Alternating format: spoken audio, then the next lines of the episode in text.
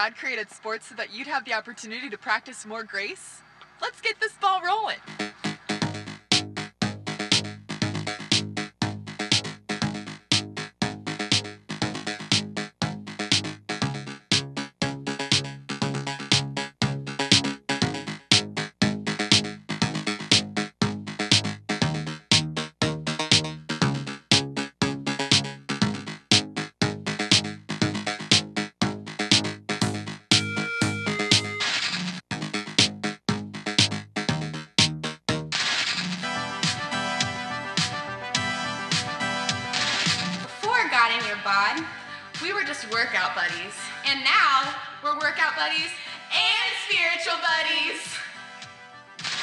Before God in your bod, I didn't know that I could build my physical strength as well as my spiritual strength.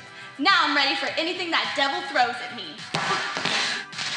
Well, I don't know about the rest of you, but I think maybe this series on God in Your Bod has been the most effective one we've ever done here at Union Chapel.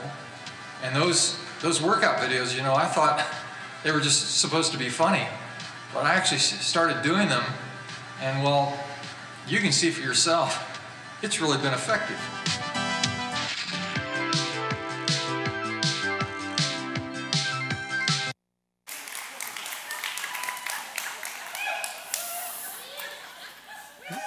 What is so funny?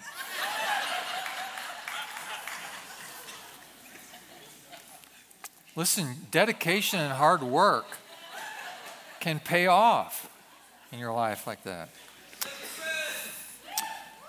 Um, for $10, uh, you can touch the bicep after the service. All the proceeds will go to Kazakhstan missions.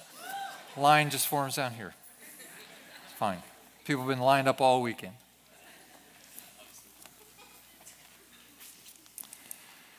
We come to the conclusion of this series, God in Your Bod, today. And if you've been here uh, for a number of these services, or all of them, you know that we've been attempting to build a theology of the human body.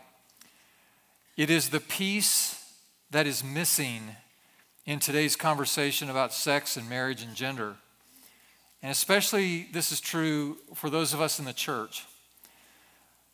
Many of us in the church, even Christian leaders across the country, want to be loving and careful and, and, and clear about these subjects as the questions arise in our culture. But it's very difficult. It's awkward and it's uh, tenuous. And the reason that it becomes so awkward is because we don't have a firm place to stand. We don't really understand well God's original design and intent, His creative design for the human body and our relationships. So, defining that, building a theology of the human body, becomes a place upon which we can stand so that we can model and teach what God believes and created us in purposeful ways. So that's been our intention, and I hope it's been meaningful to you. I hope it's encouraged you. I hope that it has given you some level of confidence as you have conversation with, with folks in your, in your natural relationships and in your world. And we hope that God has been honored. Today, we want to conclude the series with uh, a peek into a conversation that the Apostle Paul had with the church, believers in the church at Corinth. And this is kind of a family meeting he's have, having with them, but we can derive some important information and wisdom from what he tells them. So 1 Corinthians chapter 5, and I'm going to read verses 9 through 13. Our custom is to stand to hear God's word, so thank you as you're able for doing that. So Paul writes, again, this is a family meeting, almost a closed door meeting. I wrote to you in my letter not to associate with sexually immoral people, not at all meaning the people of this world who are immoral or the greedy and swindlers or idolaters. In that case, you'd have to leave this world. But now I'm writing to you that you must not associate with anyone who claims to be a brother or sister, but is sexually immoral or greedy or an idolater or slanderer, a drunkard or swindler. Do not even eat with these people. What business is it of mine to judge those outside the church? Are you not to judge those inside? God will judge those outside. Expel the wicked person from among you. Now, may God help us make sense of this uh, today by His Spirit. You may be seated. Thank you so much. Now, all of us have learned that You lose your persuasiveness in about three seconds when your position about current questions in our culture about sex or marriage or gender come up and, and, you, and you begin with some stated opposition to a particular behavior or lifestyle. And your influence goes very quickly that way.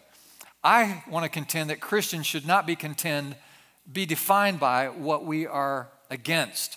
We should rather be defined by what we are joyfully for. We should be defined by what we are enthusiastically committed to. And that's why it's so important to understand God's original purpose and design. One of our mentors in this series, Pope John Paul II, has described the human body as something that God wants us to have in covenant covenant relationship with God, covenant relationship with one another, and not merely convenience, not another commodity. Even in marriage, our relationship shouldn't merely be based on, on happiness or companionship or sexual fulfillment or economic efficiencies. These are not substantial enough, significant enough, but rather covenant forms the foundation and the basis of our relationship. Pope John also mentioned to us that the human body can, could be considered a means of grace, meaning that God's design for our bodies is actually sacramental, it is sacred.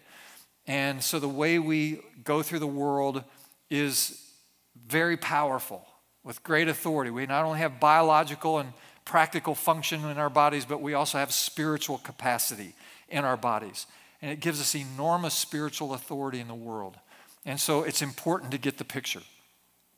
Our foundational passage for this series early on was Matthew chapter 19.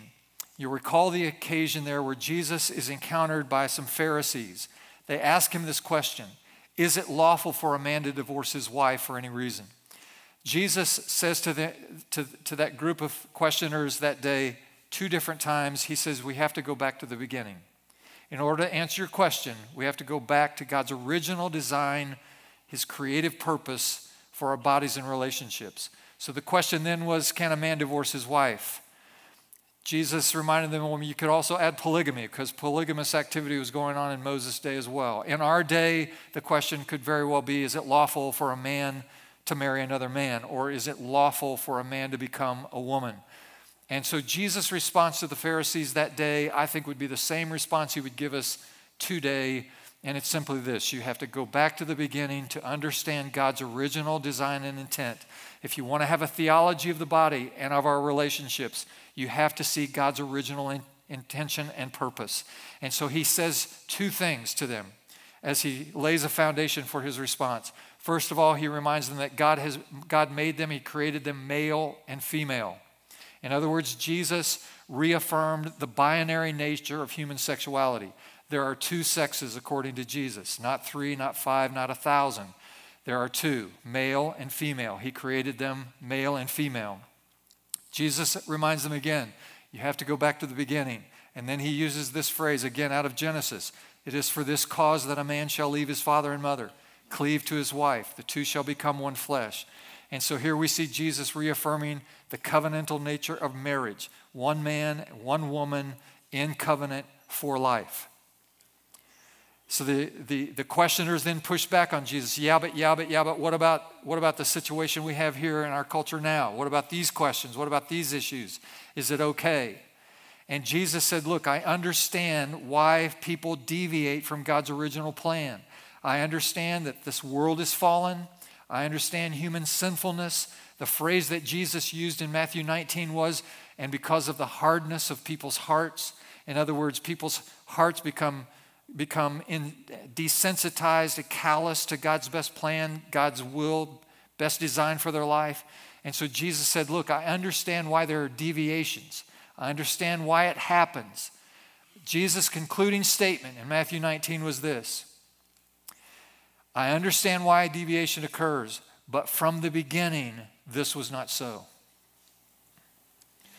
So Jesus unequivocally, unapologetically states very clearly there are two genders, that marriage happens between a man and a woman, and that while there are other variations that occur from time to time in society or in the world, Jesus understands why it happens, but reverts back to the original intent and design that God had it in his creation, created order, therefore indicating to all of us that the original design is still intact. The same parameters still apply. This is God's still best creative design and plan, and we should adhere to it. Now, let me just make this statement then. With re- regard to how the church should respond to a culture that deviates so clearly from God's best original design. And I'll put this on the screen for you. I think it's in your outline as well. The culture does not need from the church anger and judgment, nor accommodation and com- compromise. The church's best posture is to joyfully teach and model God's original design and intent while loving, accepting, and forgiving ourselves and one another when we fall short. To simply say we're against something, that's, that's incomplete. To simply say, we, okay, we agree and we accommodate, we, we've, low, we've, we've changed the standard, and so everybody's, everybody's fine regardless of their choices and relationships, that's inadequate as well. And so there is a better way. And the better way is to not reject people, criticize people, so forth, or accommodate people in all of their choices. The better way is to learn how to love ourselves and love one another authentically and trusting in God's grace. Now, as we move through the world in relationships with these issues, how do we relate to people who have a different view than us? And I want to rehearse those questions with you today. A very practical sermon. And so the first question is this it's on your outline. You might want to write this down. Isn't this conversation much ado about nothing? Is this much ado about nothing? This conversation about same sex, for example, it takes away it takes away from our mission focus. I mean, after all, the church is supposed to be making disciples for Jesus Christ. And doesn't conversation about what we do with our bodies and how we do our relationships, doesn't that detract from our primary mission? And after all, folks say there's no reference to homosexual activity in the Nicene or Apostles' Creed, the two historic creeds that all Christians in all places at all times agree that these are the foundational uh, documents, historical and theolog- theological assertions of our faith. And by the way, we did a series on the Apostles' Creed just a few months ago. And if you weren't here, you didn't hear it, I would encourage you to go back, admonish you to go back and listen to those messages. The Apostles' Creed, there were 12 apostles, there are 12 assertions in this creed, therefore, the name Apostles' Creed. And it simply gives the theological framework and foundation for what we believe as Christians. And as I say, all Christians in all places, in all times, have agreed that this is what we believe. This is the Christian faith. And I just want to say to you that it matters what you believe. It's important to know what you believe. Yeah, it's very important.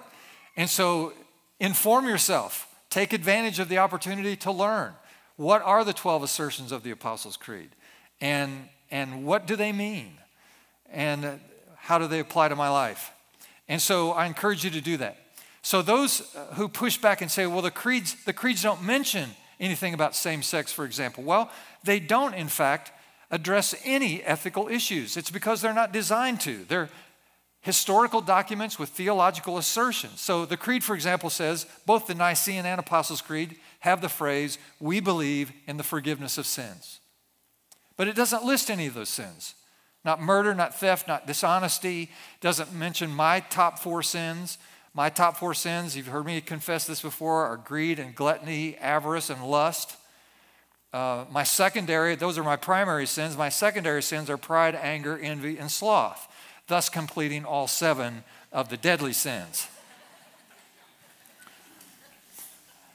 It's okay for you to laugh. I, I must not laugh.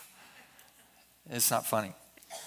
Again, Matthew 19, Jesus unambiguously reaffirms our binary sexuality as male and female and marriage as between one man and one woman. Some argue, though, but Jesus didn't mention opposition to same sex relationships, so it doesn't count. Well, let me just remind you that the whole Bible is in play regarding our ethical boundaries. And there's a fairly clear, likely explanation for why Jesus never mentions same sex relations, and it's because it never crossed anyone's mind in the first century to bring it up. Literally, it, never, it, it, it simply was not a relevant issue in Jesus' time. That's why he didn't mention it. So the first question is Is this much ado about nothing? Actually, no, it's a, it's a lot about something. And the second question you might hear is why is the church so focused on these issues? Why is the church so focused? And again, the implication is that we are neglecting so many other important issues, spending so much time on this one. And why spend so much time on sex and marriage and gender and not much on gluttony, greed, avarice, and lust? It's a fair question. The simple explanation, the simple explanation is that no one, listen, that no one anywhere has tried to take gluttony, greed, avarice, lust, murder, for that sake, off the sin list and place them on the sacramental list. No one's saying now that greed and gluttony is okay, it's desirable, it's normal, it's holy, it's sacred, should be on the endorsed list. For example, as it turns out, the church universally condemns greed. Everyone is against it, all over the world. It's not up for debate. Everybody is in, is in complete unity around the subject. Greed is bad. So if tried, someone tried to take greed from, from one of the list of sins, there's a list of sins mentioned in Colossians chapter 3, verses 5 to 9, tries to take that off the list. And now they reassert, well, for centuries we know that greed has been a sin for which Christ died. In fact, it was a sin that was literally nailed to the cross. You do understand that Jesus Christ while in his earthly body, was pinned, nailed, impaled by spikes, and affixed hands and feet to a cross. You do know that, with the blood running down and the associated agony. And that the Bible teaches that Jesus, the one who knew no sin, literally became sin on our behalf. So that not only was he suffering the physical agonies of the cross, but also the weight of the sins of the world, all of your sins, individual sins, and all of our sins in aggregate, rested upon Jesus. You, you begin to get the idea, the picture is coming clear that God went to an extreme expense to satisfy the penalty of our sins. Would you agree that sin must be a very, very serious issue? For God to have given so much to accommodate the penalty of sin. And so, greed being one of those sins, historically, universally recognized as a sin, greed, it's bad. On the body of Jesus, affixed to the cross, and now we want to remove that one. We're going to take greed off of Jesus' shoulders now. We don't want him to feel the weight of that particular sin. So we take greed and we pull it off of Jesus. And we don't merely take it off of Jesus, but now we take greed, which we all agree was sin, but now we've changed our mind. God has changed his mind about greed. Now it's good. Now it's sacred. Now it's holy. Now it's preferable. And we've taken greed and we've placed it not just aside, but we've placed it on the altar, the most holy place. And we call it good. If that were happening, then we'd all be up in arms and fussing about greed. I think greed is good. God changed his mind about greed. Greed is normal, it's desirable, it's holy, it's sacred. It should be embraced. We should endorse greed. There would be greed activists, both in the church and in our culture. They'd have special colored banners, probably green, insisting on the normalization and the acceptance of greed. We have talked today about gender reassignment. Let me tell you what the bigger issue is for the Church of Jesus Christ it's doctrinal reassignment. If you start changing and eroding the basic doctrines of the church, then you have no place left to stand. You have no place from which to teach or model a more joyful way of God's original design and intent for our relationships. So we have issues that for millennia have been a means of condemnation, now being made a means of grace. We have issues on the sin list, now being placed on the sacrament list. So people ask, why is the church so focused on these issues? And the answer is that's why we have to be focused on this issue. Here's a third question. You might want to write this down. Can't we agree to disagree Can't we all just get along? Can't we agree to disagree on these subjects? I mean, it seems that reasonable people disagree about these subjects. This is the position the United Methodist Church, our particular denomination, loves to take. We now have the Council of Bishops in the United Methodist Church trying to hold the denomination together with weak and desperate proposals based on the assumption that the highest value in the church is unity.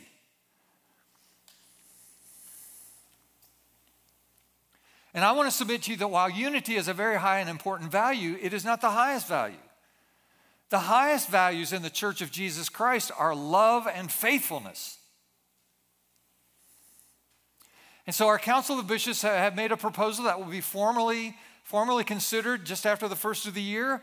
And, the, and this is the proposal. In order for us to stay together as a denomination and not divide over this issue, we're going to leave it up to individuals to decide whether they think same sex is okay or same sex isn't okay. So every pastor has to decide for themselves is it okay or not okay? Every congregation will have to decide. Every annual conference will have to decide. Every jurisdiction within the church across America, across the world, will have to decide. And so we'll just all agree to disagree. As a result, the church has become an adjudicator an arbiter, an umpire, a, a referee, if you will, in a sea of preferences. Convictions now have been overturned by these preferences. Divine revelation has been supplanted by personal perspectives. Truth has been uprooted by experience. You've heard me referring to the definition, Oxford Dictionary definition of post truth, relating to or denoting circumstances in which objective facts are less influential in shaping public opinion than appeals to emotion and personal belief. Don't confuse me with the facts, even scientific facts. Because of the way I think and the way I feel, that's more important. We love the word perspective in our culture. We, we're enthralled with the word experience, but we are less clear or enthusiastic about the word revelation. So, truth has been lost in this miry pit. God's original creative design and purpose for human sexuality has been lost in the soup. And so, the church, our particular denomination, has taken this commodity driven approach and asks okay, who are our constituents? What is our market share? How can we stay in favor with our constituents and our market share? Well, one way we can do this, and this is how the church has reasoned this out, this is the way, this is the, the, the, the trail that we're going down. We'll simply normalize everyone's opinion within our current constituency, and that will ensure that we'll remain popular and therefore will survive as a denomination. As a result, even our sexuality now is being driven by commodity. It's supply and demand, it's the market. What may be right in this church because of their market will be wrong in another church because of their market. What one pastor thinks is okay, another pastor might think is not okay. But we'll let the market decide because we don't want to offend anybody. We want to make sure we agree with everybody because we're kind of desperate right now because our denomination is sinking into the abyss and losing tens of thousands of members every year, and we don't know why. Confused by that. Astonishing. This is the postmodern, post truth reality setting up shop in the church.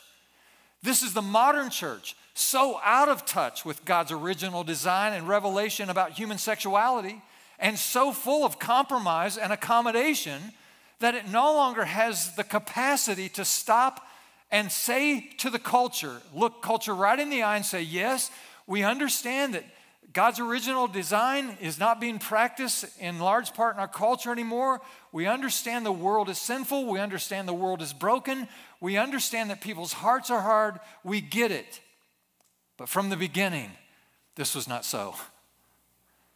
Church, having lost its moral authority in the world, trying to accommodate and appease our share of the market. Crazy.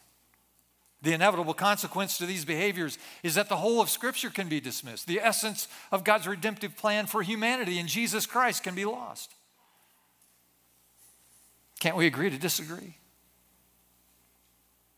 Here's a fourth question Why are some Christians so angry and bigoted? That's a good question. It's a fair question. Really good question. The Apostle Paul, the older, writing to his protege Timothy the younger, in 1 Timothy 1 5, I'll put this on the screen for you. He reminded Timothy the goal of our instruction is love. The goal is love from a pure heart, a good conscience, and a sincere faith. Yeah. So we must be committed as Christian people, committed to kindness and gentleness, the fruit of the Spirit.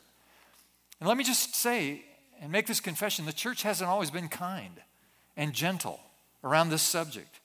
My generation has failed. Kudos to the younger among us. The younger generation has done much better with this. But we should have a zero tolerance po- position on bullying and harsh and hateful attitudes and words, attacking people who struggle. And we need to monitor and manage our young people because this starts early in life, in the early grades, when this kind of behaviors start. But this demeanor of the fruit of the Spirit, kind and gentle, is the responsibility as Christians. We shouldn't expect persons who have not been touched by God's grace in Jesus Christ to uphold these kinds of ethics. Some of you are going to be amazed to hear that while folks commonly engage in fornication, adultery, sodomy in our culture today without hesitation, there was a time in this country, brace yourself now, when fornication, adultery, and sodomy were against the law. Could get arrested and thrown in jail for it. Really? Not anymore. The people of faith now live on what we might describe as the prophetic margins. People with a biblical vision a, a worldview that includes God's best design, creative purpose for the human body and relationships, we're not at the center of culture anymore. We're pushed to the margins. And I might call the prophetic margins.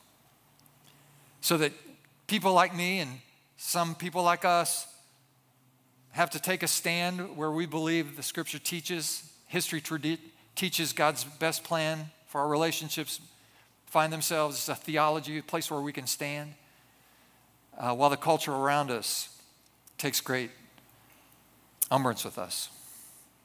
So we approach the culture in a different way. We're fully aware that most folks in our culture today will not readily accept our belief, or in this case, our theology of the human body. We get it. But here's what we say in our denomination, our official position right now, which I believe and respect and endorse, is the statement that all persons are of sacred worth. All persons are of sacred worth. A great statement, which I find true and valuable. All persons are of sacred worth. Then, with some more words with regard to same sex, and then this concluding statement, which says, Yet homosexual practice is incompatible with Christian teaching. Homosexual practice is incompatible with Christian teaching. Okay, well, this is our version, our denomination's versions of love the sinner, hate the sin. Love the sinner, hate the sin. Now, when I use that phrase, we understand this distinction, and it actually, for us, it has a lot of moral value to us. Love the sinner, hate the sin. I mean, that, that's, that's all persons of a sacred worth. However, practicing certain things is incompatible with the teaching. Here's the problem the culture has no way to comprehend this position love the sinner, hate the sin.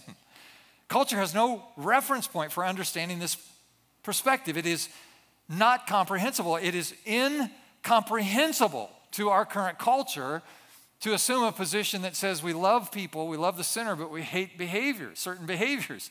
In today's culture, you see any judgment about sin, any sin of any kind is considered judgmental. It doesn't matter how kindly or gently you say it, you'll still be labeled with hate speech. You're a hater, which has happened to me in the course of this series. You're a hater. My response is no, no, I'm not. Yes, you are, you're a hater. No, no, I'm not. You do, but you don't like certain people. That is not my position. And by the way, yelling is not an argument. Stop calling me names. It's not true. So the Apostle Paul gives us some light. From our text today, there are a couple of things we can learn about the proper reaction and one of them is this we should have extravagant love for all people. Extravagant love. Unconditional love. Unconditional. No conditions. None.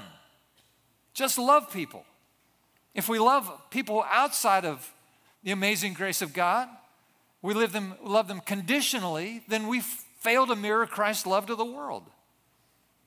So we love people unconditionally. Well, what about people? What about people? Do you let people in your church who have the sins of, of, of greed and gluttony and avarice and lust? Yes. Uh, otherwise, we wouldn't have a pastor. Otherwise, the pastor doesn't qualify, he has to leave.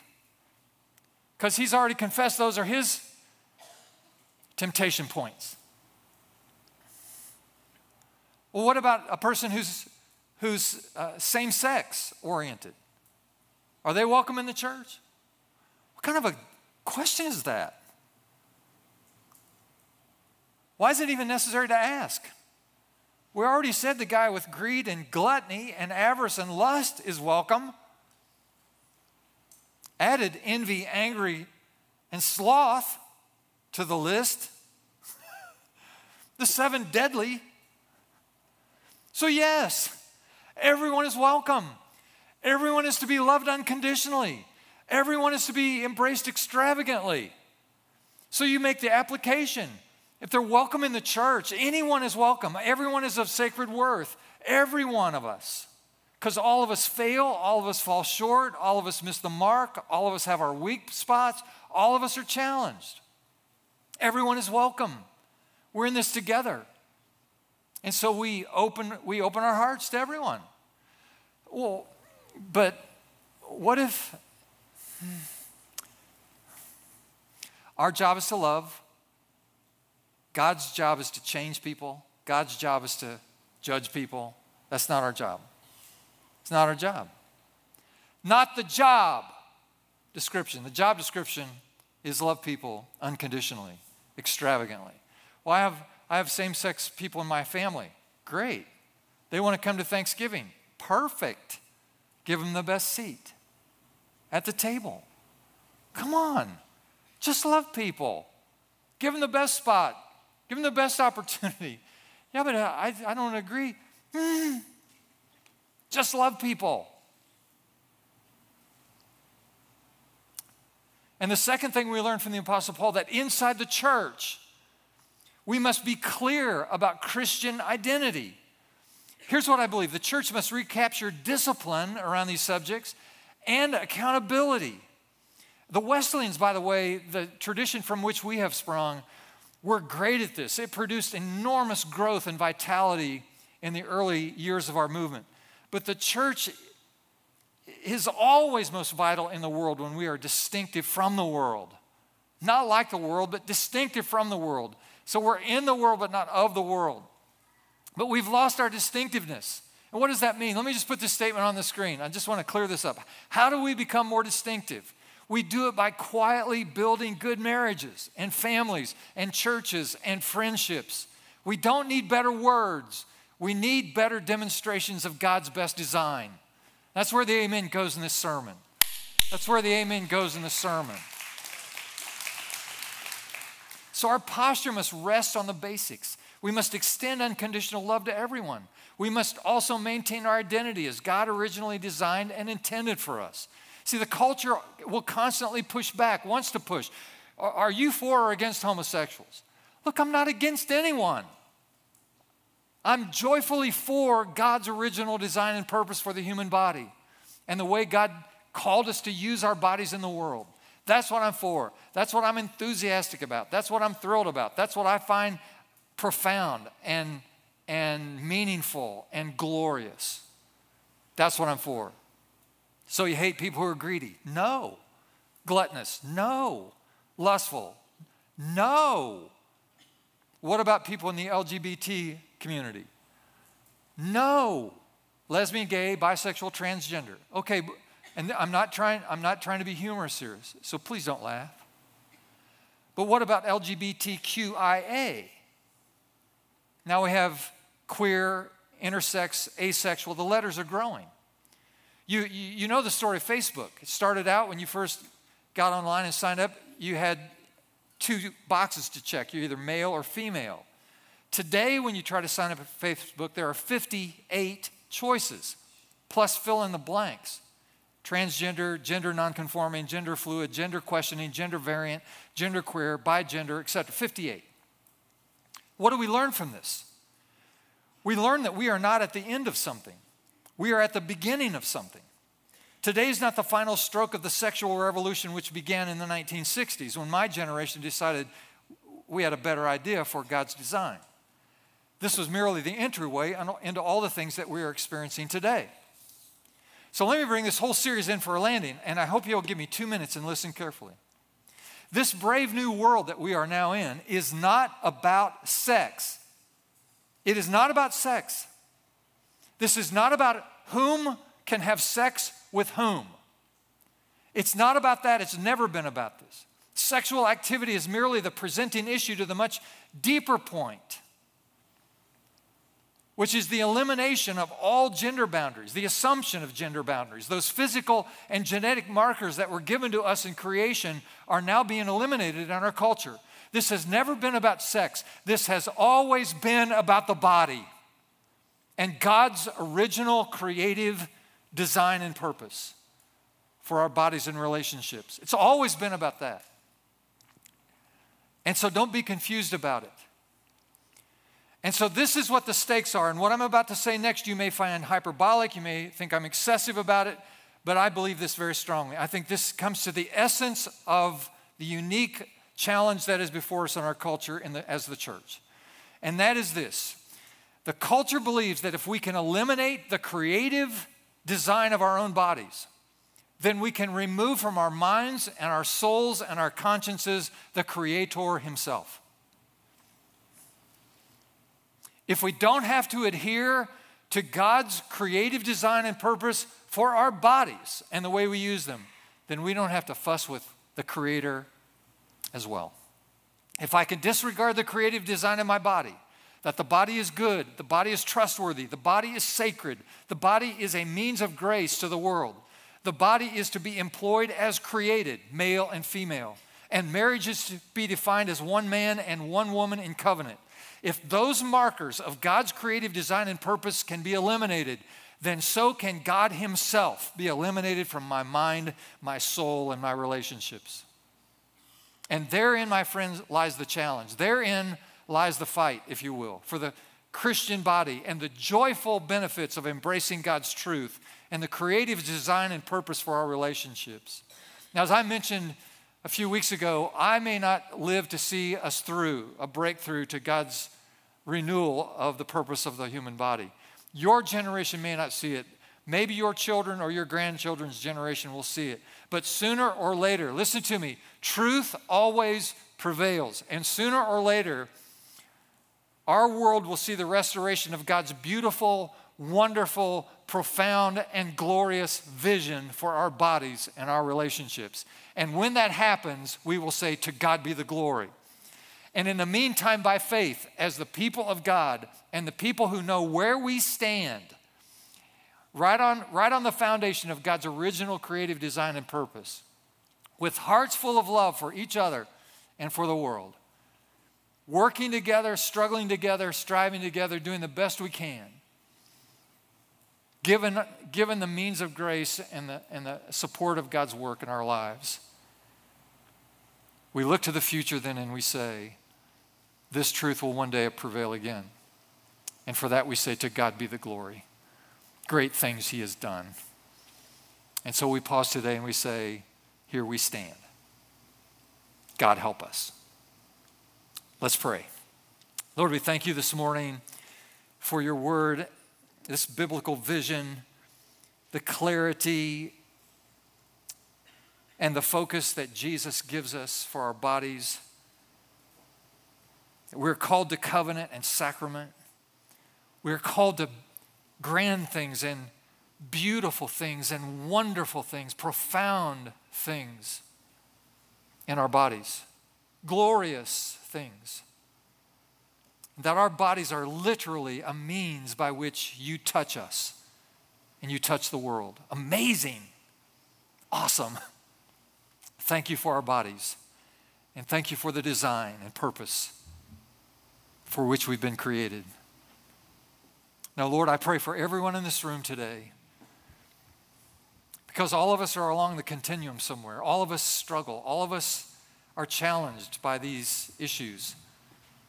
And I pray especially for individuals or families who struggle with some of these questions in today's culture. How difficult and confusing and painful, hard it must be. So I pray for your mercy and I pray that you would extend your grace, your wisdom to every one of us. Help us ultimately to love extravagantly every person who is of sacred worth to you, valuable to you. And help us to live in that spirit of extravagant love. And for all of us, God, give us a clear picture of your high expectations and the discipline to live, live according to it. Come, Holy Spirit, to our lives and to our minds, our souls, and our bodies. In Jesus' name. And everyone said, Amen. Amen. Would you stand with us?